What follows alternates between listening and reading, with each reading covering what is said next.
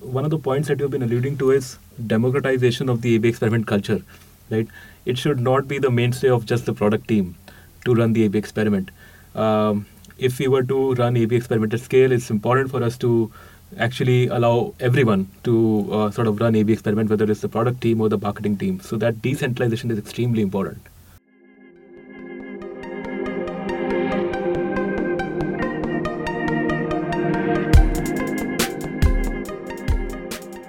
Hi, guys. Welcome to Deconstruct, a podcast where we keep an eye on everything product, tech, and startups. Hope you guys are enjoying these podcasts. I'm Ankit, and with me is Tejas. Hey, Ankit. Uh, hey, Tejas. Uh, today we are going to be talking about A B testing in the gaming space and best practices for experimentation. And we have with us Saurabh Mehta, head of product at Rummy Circle, which is India's largest gaming company. Good morning, Saurabh. Good morning, guys. Thanks a lot for having me. Yeah, thanks a lot for doing this on a Sunday morning.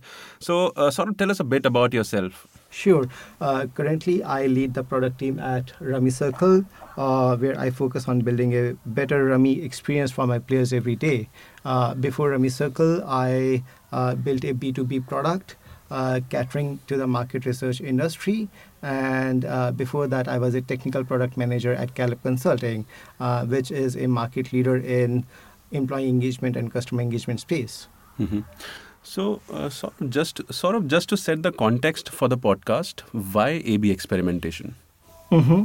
Uh, in my opinion, A/B experiments enable us to get feedback from users uh, at scale, and to ensure that we only launch features that are beneficial to our users. By doing an experiment, we are able to measure the precise impact of the feature, and thus make changes to user journeys that uh, that are done in a very very methodical and scientific way. Yeah, that's interesting, Saurabh. Uh, one of the questions that I hear a lot is what can be tested, and the answer really is that everything in a digital product can be tested. Do you want to talk a little bit about this? Yeah, sure. Um, when you think about it, that in this uh, day and age where almost uh, every component uh, or, or, or, every part of our life is touched by uh, digital products, be it uh, online ordering platform or ticketing platform, you're right that uh, anything and everything can be tested. So it becomes an important consideration. What does one want to test in an A/B experiment? So for me, an A/B experiment test changes along one or more of the following three dimensions. An A/B test uh, might just be about making, say, copy changes on your landing page, or second, say, uh, improving the journey from the functional standpoint. By that, what I mean is, uh, say, you're an online ticketing platform and uh, you have found a way to cut the number of steps required to uh, book a ticket. Or third, maybe there's some backend component that has made the system more reliable or faster.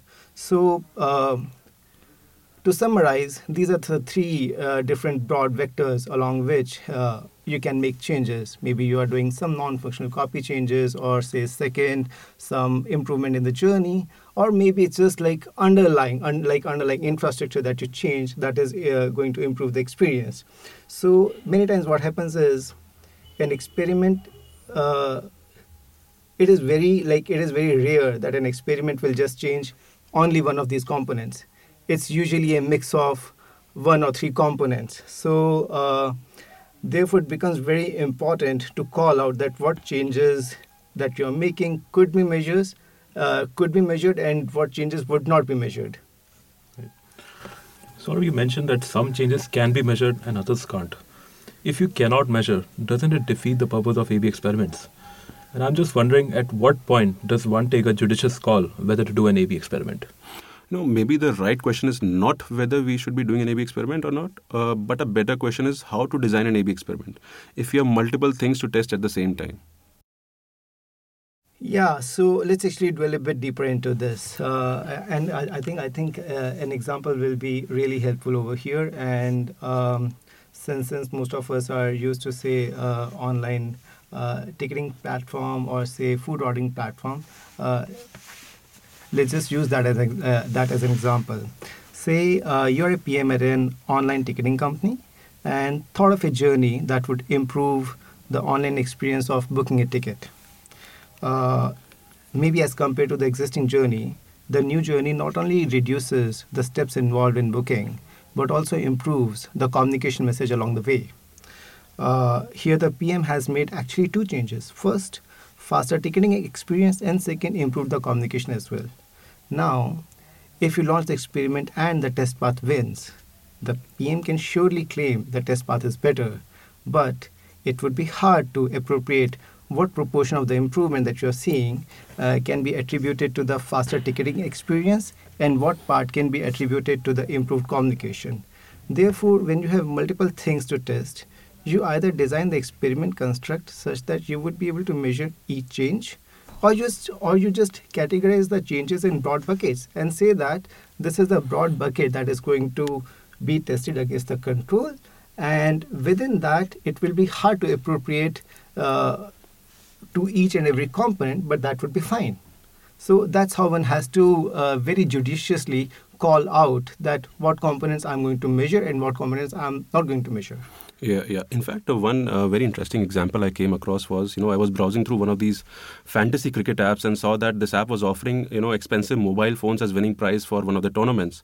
So I checked with the product manager of uh, My 11 Circle, since you know uh, Rummy Circle and My 11 Circle, we both sit out of the same office, and he's a good friend. So I checked out with, and uh, I checked out with him, and you know, I just suggested this to him, and he mentioned they were, they were actually running an A/B experiment, in which the control path was a cash prize and the test path was white goods.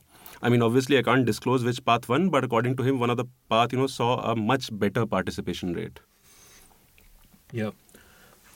So let's shift gears and talk about how do you typically go about performing A/B tests at scale. I'm sure there are several interesting anecdotes from your experience in the gaming space. Sure. Uh, well, there are various steps involved in setting up and conducting uh, conducting an A/B experiments. So let's just cover them using an example from uh, real money gaming space.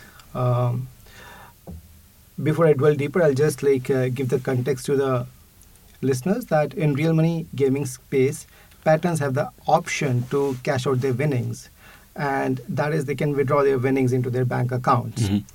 Uh, and for the longest time, withdrawals for Circle players got processed in two working days of being requested. At some point, one of the colleagues put out a hypothesis that maybe faster withdrawal processing would be a better player experience on two fronts.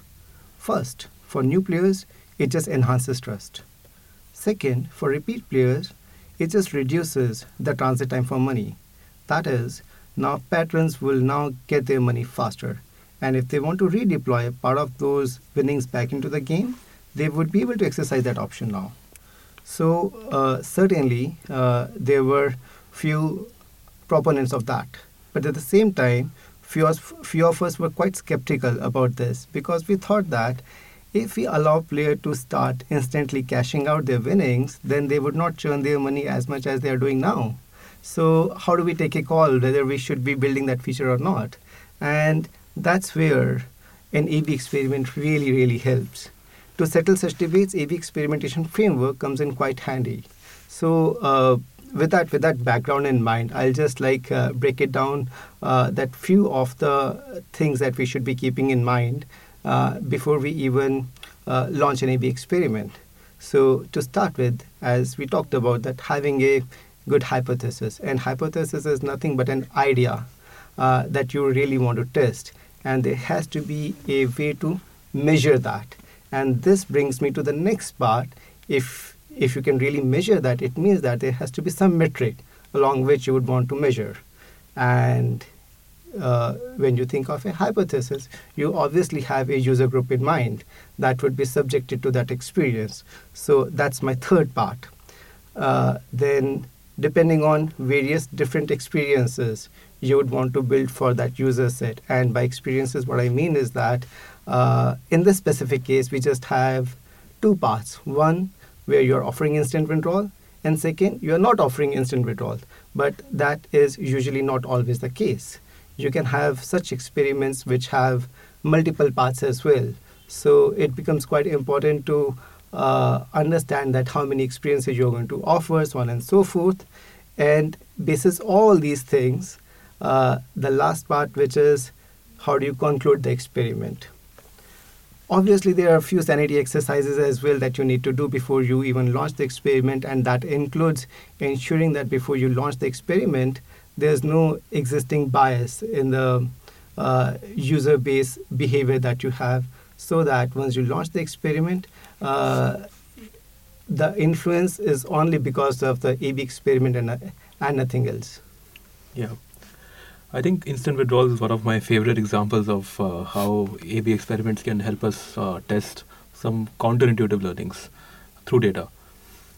Um, so Saurabh we talked about a bunch of things, uh, but I think there's one important facet of setting up an A/B experiment that we haven't covered yet, and uh, it is the sample size required for the A/B experiment. So to just to explain this concept, let's probably take an example. Let's say I am the product manager at Uber and uh, I want to test out a new onboarding journey to improve the conversions rate. I'm expecting that the new onboarding journey would at least bump up my conversions by 5%. Let's say my current conversion rate was 10%, so I, w- I would uh, believe that this experiment would uh, allow me to bump up the conversion rates from 10% to 10.5%. Uh, so while so just that's the context of the experiment. So while estimating the sample size required to conclude the experiment, there are three things that I'll look at. The first thing is the baseline. In the in the current example that I shared, the current uh, conversion rate, which is 10%, would form my baseline. Second is the minimum detectable effect. Now this term sounds heavy, but essentially it just means that uh, what is the minimum bump that I expect from the experiment uh, I mentioned that uh, I'm expecting a minimum of 5% as the bump from this experiment. So my minimum detectable effect becomes 5%. And lastly, I would also want to look at the statistical significance.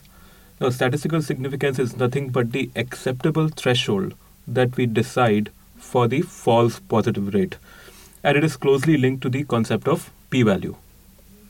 Sure. So uh, before we before we uh, go there, I think it is like uh, that's quite important to understand that why sample size estimation is important. Uh, say in the example of instant withdrawals where we just had two parts. Now think of another experiment where you have six or seven parts. Now before you launch the experiment, you as a PM have to take a call how long do you think you would want to run the experiment? If that experiment is going to run, say, for six months, it means that for that six months, that set of users are completely tied to that specific journey. Therefore, sample size estimation is is a uh, very very good check before you uh, even think of launching those many number of parts. So uh, that's why that is one one one very very very very critical component that one has to keep in mind uh, and then uh, basis that take a call, uh, number of parts that you want to have, so on and so forth. So uh, now, now let's just circle back uh, where we left, and what we were talking about is that uh, the p-value. P-value is uh, nothing but um, the probability of occurrence of false positives. So let me just explain by an example. let's say that um, in your office there's a fire alarm uh, and that fire alarm uh, can go off, uh, but usually it is supposed to go off only when there is a fire. But if that fire alarm goes off with no fire, that's a false positive, and which is known as type 1 error. And the probability of occurrence of type 1 error is nothing but p value. And I'll just uh, tie it back to the example that Tejas gave that that uh, we are improving the onboarding journey for Uber, and we are expecting a uh, bump up in conversion rate by five percent. So let us say, uh, in this specific example, uh, we are seeing a bump up uh, of of say six percent, and if the p-value of that experiment is uh, say 3%, what that means is there's just 3% chance that we are seeing false positive signals over here, which is 97% of the time we should be completely fine to roll out that to the whole population. So that's why it becomes a, a very, very uh, strong indicator whether we, uh, we should be rolling out that experience to all users or not. So, uh, sort of from my experience, you know, you know that uh, when you do an A/B experiment, you don't release uh, the feature to let's say 100% of the user. It really depends on the riskiness of the feature which you're launching, and you know you might just want to release a feature to let's say 10% of the users. So probably for from your experience in gaming, if you can tell us one example, you know uh, how do we go about you know splitting the users? Sure. Uh, unlike unlike many other industries where uh, where uh, there's not a disproportionate change in the spending pattern that you see among its users, real money gaming is very different. It is mostly driven by a very less number of high value players. And uh, that's exactly what you're talking about, that uh, there's a high risk associated to uh, something. So, in that case, how do we take a call whether we should be exposing uh, all the users to the experiment or not? So, the framework that I follow uh, whenever I'm thinking of launching any experiment is I evaluate that on two vectors. First, uh, the frequency of occurrence of that given journey. Uh, and I'll give an example on that as well. And second is criticality of that journey. So, uh, first, what we talked about is frequency of occurrence of uh, that given journey or experience. For example, if you're doing an experiment on, say, registration journey or login journey. Uh, on a mobile app product, where most of the time people are auto logged in or they register only once in their lifetime, that's a very, very uh, low frequency occurrence. Uh, and on the second vector, which is criticality of a given journey, yes, onboarding or sign up login is quite critical, but then it's very standard. You would not see a lot of variation in the journeys across various products that we use. So, because it's quite standard, it's relatively safe. Whereas, take another example of the game room. Game room is specific to businesses. Like Rummy Circle Game Room is uh, very much different than what is offered by other products. And because players spend significant more amount of time on the game room, uh, for me, that's a very, very high frequency occurrence event and quite critical as well. Therefore, when I'm taking a call whether I should be exposing all my users to a given experiment or not, these are the two vectors which I evaluate on. Yeah, in fact, I would like to also talk about one of the A/B experiment that I had run, uh, which was on the payments journey. Um, in that experiment, I was uh, looking to test the new UI for the payments journey, uh, and wanted to figure out whether that leads to a bump up in the conversion and deposits. So, sort of, you talked about how uh, we need to look at uh, what is the criticality of uh, the A/B experiment, and uh, that's where I would want to sort of link that concept with the example that I that I'm giving. So, I could have very well gone ahead and launched this experiment to all the users in one go. So that would have been a highly plain vanilla approach.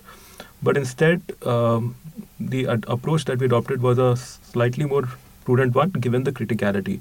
So we kind of launched this only for the new registered players. Uh, wanted to test how they um, react to this new UI, and also keeping in mind that the new users did not have any prior exposure to the existing payments journey. As against, let's say, an old habituated user who is highly accustomed to viewing the add cash journey or the payments journey in a certain way.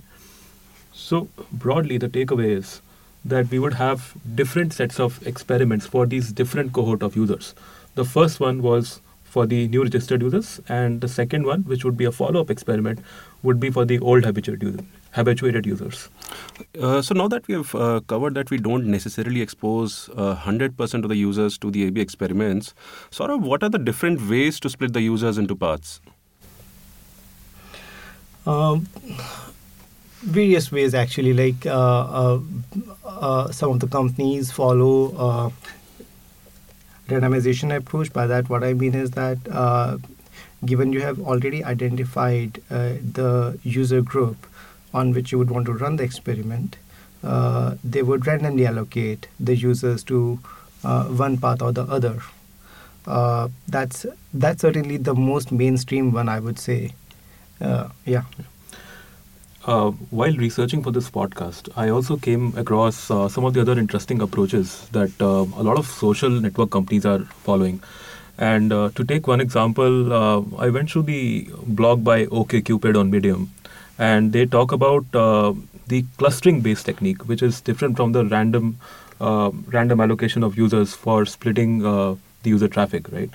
So let's just let's just try to understand this with the help of an example. So let's say OKCupid launched a new video chat feature. Um, it's upon the product manager to decide uh, how to expose this video chat feature to uh, the test and the control group. There are broadly two approaches.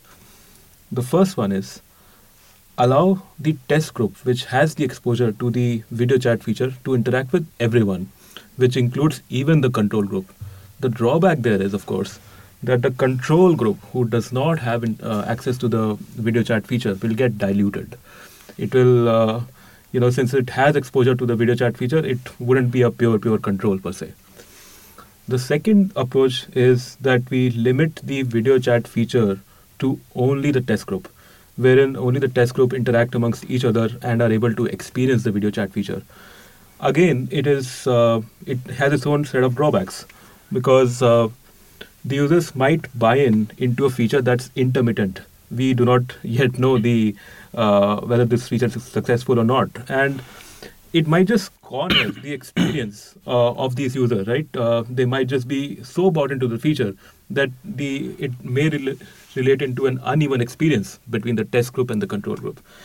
So, uh, given these limitations, OKCupid and a lot of other social network companies actually follow this approach called a clustering-based technique, wherein they cluster uh, users based on uh, you know non-interacting group of cohorts, and uh, you know that allows them to uh, fol- follow a somewhat different approach than just pure random user-based allocation. Yeah, yeah. I completely uh, see that uh, this uh, this example uh, runs across not only on the social gaming platform, but I can generally uh, apply this to uh, other companies as well, which enable on their product interactions between their user base. So, just as taking an example from Rummy Circle, where on the game table players interact with each other uh, you would you would find a uh, similar uh, approach that we follow as well. For example, uh, on a given game table, I would want to have all my players have same set of capabilities. And if I were to give an example, let us say that uh, you are building some sort of help widget for the players. Now, if that help widget is available to only uh, randomly allocated players, yeah, yeah. then then then uh, on the game table you are actually empowering few users and not the other. Therefore, uh, the clustering approach uh, works in this specific case as well. That when I launch my uh, experiment, I would cluster my users, Yeah. and those set of cluster, uh, that cluster which is part of the test path, all of them will get that feature, but uh, the limitation is only that's set has to be part of that experience. They cannot be seated uh, with the players uh, coming from the control path. So that's uh, that's how uh, like uh, clustering re- really helps. But then, as they just mentioned, that sometimes it's it's uh, becomes quite tricky because at, uh, the feature is not completely out yet, so it's intermittent in nature, and uh, you would you would certainly get an uneven experience uh, uh, on the game table for some players and not the others. Uh, by the way, have you guys observed that when you open Netflix, your homepage feed will be different from someone else's? So, you know, till now we have talked about random allocation or clustering for splitting the user base. However, the drawback of these approaches is that it takes a lot of time to conclude the experiment, as one user is exposed to only one experiment. Uh, however, companies like Netflix use a technique called interleaving uh, to expose multiple test paths at the same time. Now, this considerably reduces the required sample size as compared to, let's say, a traditional A/B testing. So, I'll just explain you, you know, what uh, interleaving means. So, so, when you open Netflix, you see rows of movies and TV shows, right? Now, most of uh, Netflix users do not know, but any given at any given point of time, Netflix could be testing multiple recommendation algorithms that drive this homepage let's say in the section or a row called trending now on netflix the first title is brooklyn 99 which is recommended by algorithm a and the second title is zindagi na milegi dobara which is recommended by algorithm B. And thereafter, the titles keep alternating between recommendations from algo A and algo B. Uh, Netflix decides which is the better recommendation algorithm by comparing shares of hours viewed viewed by a user for each algorithm. And you know, for a given users, uh, for a given user, Netflix intertwined you know multiple ranking algorithms together and this basically means interleaving. So if i were to just explain interleaving in uh, english it means mixing by alternating. So i think we have broadly covered uh, what are the different ways uh, that we split the user traffic uh, some of the interesting techniques that uh, even ankit mentioned around interleaving. Uh, i believe there are certain other use cases as well yeah. ankit. So example let's say the Google search results ranking also qualifies as an interleaving example, I believe. Yes. Uh, by the way, you guys should check out uh, the Netflix engineering blog on Medium. That's uh, brilliant, actually, if you want to refer for A/B testing yeah. for experimentation. Yeah, would totally uh, recommend that. Um, sort of. So let's shift gears and uh, talk about when is the right time to conclude an A/B experiment. Sure. So um, I would give a broad stroke answer to that first, uh, but then obviously we can dwell deeper as well uh, if required. So, um, given that we have launched an A/B experiment and say it has it has two parts, and you have been running experiment for some time, uh, there are two questions uh, that I uh, ask myself before I take a call to conclude the experiment or not. First is that, am I seeing a significant difference in the performance of test versus control?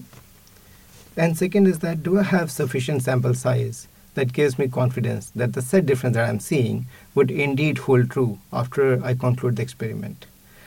So if I get uh, answer to the second question as yes, that is I have sufficient sample size to give me confidence that the set difference is would indeed hold true, then uh, I look for uh, answer to the first question, whether uh, the difference is significant or not. Uh, it's quite possible that significance is not there in terms of the difference in performance of test versus control. And that goes back to Tejas' earlier point of uh, minimal detectable uh, bump up or yeah. effect that you want to see. If that's not there, it means that what I hypothesized earlier uh, is not is not holding out true. Uh, so at that point of time, uh, one needs to take a call whether uh, we need to revert to the control path or or uh, we just continue the experiment a bit longer. Now, uh, going back to the two questions which I mentioned earlier, uh, if the sample size is sufficient and if you are seeing a significant difference in the performance, then yes, certainly you can uh, move forward and uh, conclude the experiment in favor of the test path. I think one thing that you mentioned is the sample size, and uh, it's uh, almost hilarious how, uh, as product managers, when we start out our A/B experiments, we are always, uh, you know, hooked to figure out uh, whether the p values are coming significant or not, even like five or ten days into the experiment. Uh, so we always have that itch whether our test is performing better than control, right? Um, it's almost like waiting for a result of an exam, and uh, so that's really been a, a hot uh, discussion topic or debate, uh, you know, between statisticians and product managers as to whether we should actually look at p values before we reach the sample size, right? And statisticians uh, advise against looking at the p-values uh, before we have reached that minimum sample size, right? Uh, that is because the power of the test uh, with lower sample sizes could be low. This means that the p-value may not actually be observable in the sample. Yeah, so I'll just explain, you know, uh, try to explain what power is. Power basically describes the likelihood of observing a p value so assuming 5% significant level, significance level, 50% power means that the study has a 50% chance of ending up with p-value of less than 5% in a statistical test. Now, as the sample size of a test increases, the power of the test increases. Hence, you might observe a significant p-value with lower sample size, but the power of the test could be lower. And with a higher sample size, the power of the test increases. And usually, uh, most studies accept a power of uh, 80%. So I was talking to uh, one of the data scientists at uh, yeah. Rummy Circle, and uh, we were discussing if we are peeking into the p values, uh, you know, what are we really making out of it? And I think it boils down to the point that you mentioned, which is as the sample size increases, the power of the test increases. increases. Right. So uh, one of the points that you were discussing was that let's say even though we have not reached the minimum sample size, but we are let's say 30 or 40 days into the experiment, we are close to reaching the the minimum sample size. What p-value can help us do is to understand the directionality of the experiment. Correct. Uh, it may still not be enough for us to conclude the experiment, but we definitely get an understanding about the directionality. And and as a and as a product person, that is quite important because uh, based on the direction of the uh, uh, the way the experiment is going, you would certainly want to plan out your next set of actions. Absolutely. So so un, uh, and and that early peeking might or might not be actionable. It just, it just helps you mentally prepare whether if I need to take that action, uh, what I should be thinking around. So uh, you might not uh, take action before you uh, achieve a uh, minimum size, but that's okay. At least at least directionally you are completely clear uh, which way you would roll if you had to take a call at that point of time. Yeah. As we're thinking through the journey of once the AB experiment is launched, what do we do? We look at the p value. There are certain other uh, sanity measures as well that we need to look at. Uh, the first and foremost would be detection of outliers and removing them from the data. Uh, one of the simple examples here could be that when I'm analyzing uh, the revenue, I could just shave off the top 0.5% uh, uh, of the users by revenue because they're greatly swaying my data and could affect the re- results. And of, I think you mentioned the examples of instant withdrawals earlier during the podcast. Um that's a that's a good example to talk about how we should look at the triggered users and not all users. Now, with the instant withdrawal experiment, if I've exposed thousand users to the test paths in the um, instant withdrawals, perhaps only 200 users actually availed the instant withdrawal facility.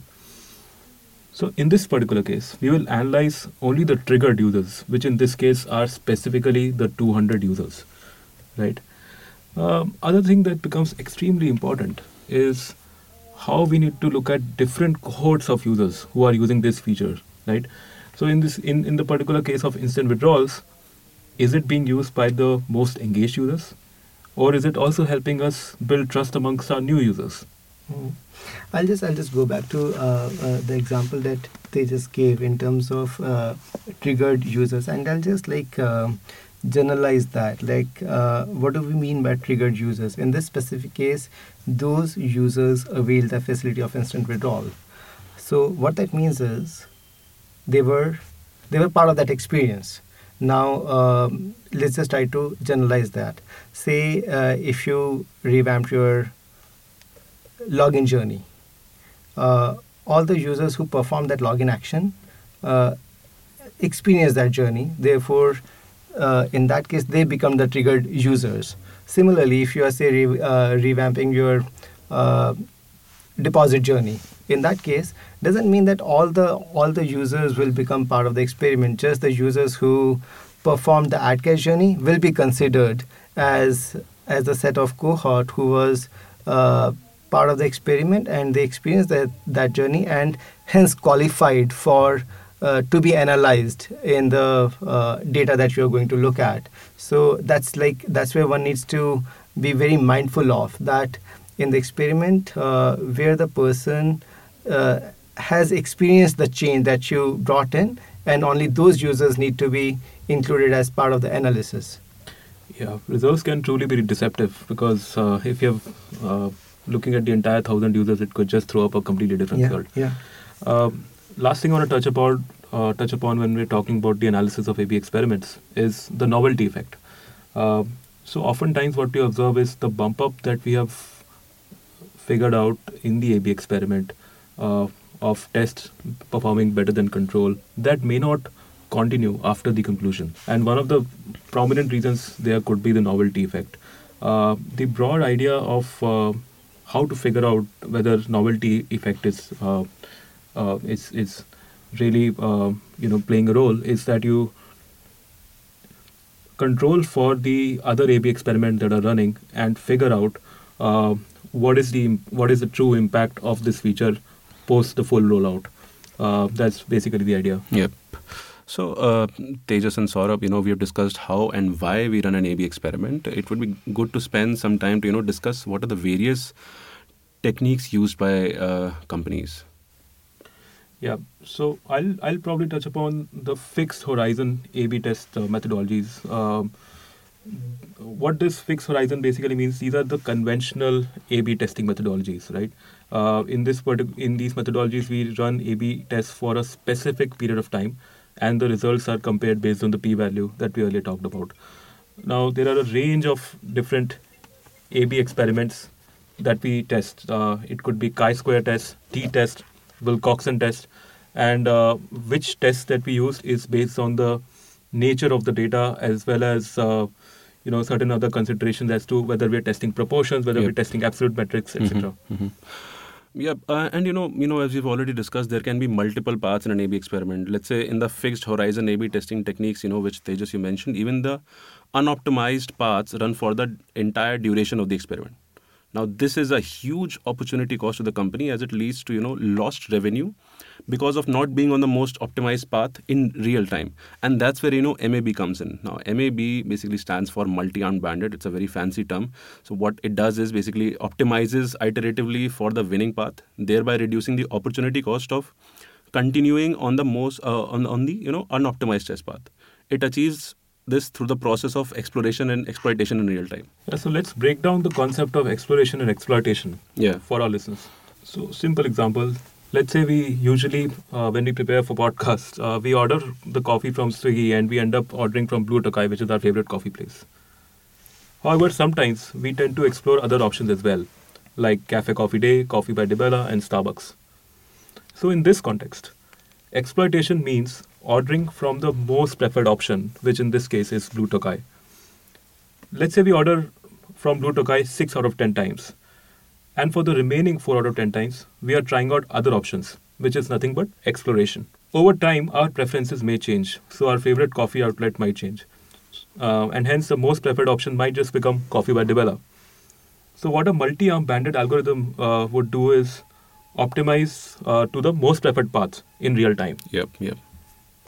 Sure. So let me just, uh, give a give an example from the gaming space as well. Uh, and, and let's say that you are a PM at um, for the game Temple Run, and say uh, you created an A/B experiment uh, on the themes that we show to the users, and um, say we have three themes. One is uh, a forest theme, second volcanic theme, and third say winter theme. Now, uh, as a PM, my objective in this experiment is to optimize the gameplay time. At any given point of time, each player will be exposed to only one of these three themes. Uh, while the gameplay mechanics and difficulty uh, level of the game for the players uh, remain same as it was before. So when I start the experiment, uh, all the three themes will get uh, equal amount of traffic in terms of uh, the players that we split. So at this stage, it's called exploration. That I'm exploring that which theme uh, is performing better. I don't know that yet, but after a certain time, when we compare three paths on uh, the given metric, which is the gameplay metric, then it is possible that one of the paths is significantly underperforming the other two. It means that it uh, it's about time to lower the traffic that we send to this underperforming path.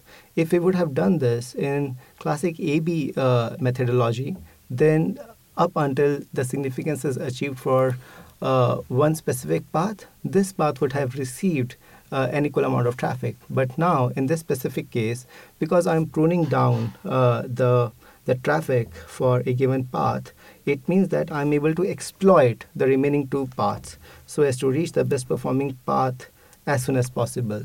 So MAB allows me to do that. Yeah, I think one thing I want to touch upon here is that with MAB, the exploited path can differ by user cohorts, right? The, uh, you, can actually have different user cohorts for which, uh, you know, for, for one cohort, the exploited path could be different, for the others, the exploited path could be different, and MAB as a methodology allows you to sort of achieve that. Yep, yep. That's a lot of interesting techniques uh, of you know uh, doing the A/B test. So I think we've covered the mechanics of how and why to run A/B experiments. However, I would like to come down to arguably the most important facet of experimentation, which is building the culture of A/B testing and being data-driven in a company. Uh, being a product leader, Saurabh, I'm sure you would have an opinion on what it takes to build a culture of uh, experimentation in a company. Sure. So, so um, for that, I'll actually go back to uh, like 10 years back when when uh, uh, Games 24/7 was just uh, starting out. Uh, obviously, at that like at that time, I was not part of the company yet, but uh, I could I could certainly uh, imagine that being a co-founder in some other company, I know that I know that when you're just starting out, at that time, the first and foremost thing that you worry about is that have I achieved a product market fit or not? I'm just trying to validate the value that my product is going to offer to my uh, users, my consumers. So at that point of time, you might not be at a scale where you would be able to run multiple experiments. So at that point, uh, what really matters to you is are you are you uh, is like is your product uh, fit for the market or not? Once you have achieved that, then comes the part of optimizing that product and that's where uh, the various journeys that you optimize on and so forth uh, comes into play that's where having a very good infrastructure having very good tools and processes around running ab experiments help uh, we have reached where we have reached because of a very, very uh, methodical and analytical approach that we uh, take in terms of running the experiments and planning the journeys for the users. So, um, at the initial stage of the company, it's it's all about ensuring you are uh, survey like you are you are serving the needs of the customer. But after that, it's about am I doing it in a best possible manner or not. So over the last uh, few years, we have certainly uh, improved a lot of processes and built so many tools that help us do that. Um, so if you were to uh, dwell a bit deeper into that, that what like what kind of tools and processes does one need to run the AB experiments uh, very robustly? Uh, think of a large company where where uh, different departments are running different experiments, and uh, it's quite possible that for a given uh, user cohort, different experiments are being planned by different teams, and each of them are not even aware that others are also planning some experiment. So it becomes uh, quite important to uh, have a common infrastructure, so to say, where things can be called out, where things can be communicated. So um, that's what that's what we have in house that helps us uh, do that. So that certainly helps. Uh, I think one of the things that you mentioned is uh, how different experiment owners and uh, product managers need yeah. to be aware about the experiment that are running in the company, right? So, I think one of one of the points that you've been alluding to is democratization of the AB experiment culture, right? It should not be the mainstay of just the product team to run the AB experiment. Um, if we were to run AB experiment at scale, it's important for us to actually allow everyone to uh, sort of run AB experiment, whether it's the product team or the marketing team. So that decentralization is extremely important. Yeah, yeah, and and and um, and to uh, specifically uh, ensure that what needs to be done to achieve that. Let us say that um, as a PM, when you're launching a, a experiment, you already know uh, the objective function or the metric that you're going to impact. Uh, but then that's just part of the uh, feature launch that you're planning. But uh, in a company, there would be some people who would be following that metric day in, day out. And uh, if because of that experiment, uh, they see a improvement or drop off, there has to be a way that they automatically come to know about that. Uh, many times, what happens is that there can be co- co- collateral metrics which uh, PM might not be aware of, but that's the unintended consequence. And if there's a follower of that specific metric, then that person would immediately come to know that hey uh, this this is deviating from the normal behavior. So something is uh, happening over here. And at that time a process or a tool certainly comes in quite handy to understand that what has actually uh, led to that change in the metric that the person is observing. Yeah. One of the best practices that a lot of companies follow in this regard is uh, a, thing called uh, subscribing to the metrics that you follow. Uh, what that allows us to do is that if there is a completely large company that is distributed across location and across teams, what uh, so uh, let's say I'm the uh, metric owner for conversions. If I subscribe to that metric, any and every A/B experiment that runs in the company which impacts conversions, I'll get to know that if I subscribe to that. Um, a very simple analogy is that how you subscribe to certain feeds uh, in your email inbox uh, with regards to you know blogs and stuff. So I think that's a very good practice that uh, especially the larger companies benefit yeah, from. yeah. And uh, yeah, uh, yeah. In fact, LinkedIn does that re- really well. Uh, you guys should check out uh, their engineering blog, wherein they, you know, they have mentioned how uh, they are doing this and how they have, you know, set up the infrastructure for teams across, sitting across, you know, continents uh, doing this. So uh, that's a wrap from our side. Uh, thanks a lot, Saurabh, for doing this, Thanks again for having me. and uh, thanks everyone for tuning in. Thanks, guys. We have also provided the relevant links in the show notes. Also, we have other articles and podcasts on deconstruct.in. Do subscribe to our web- website. Thank you.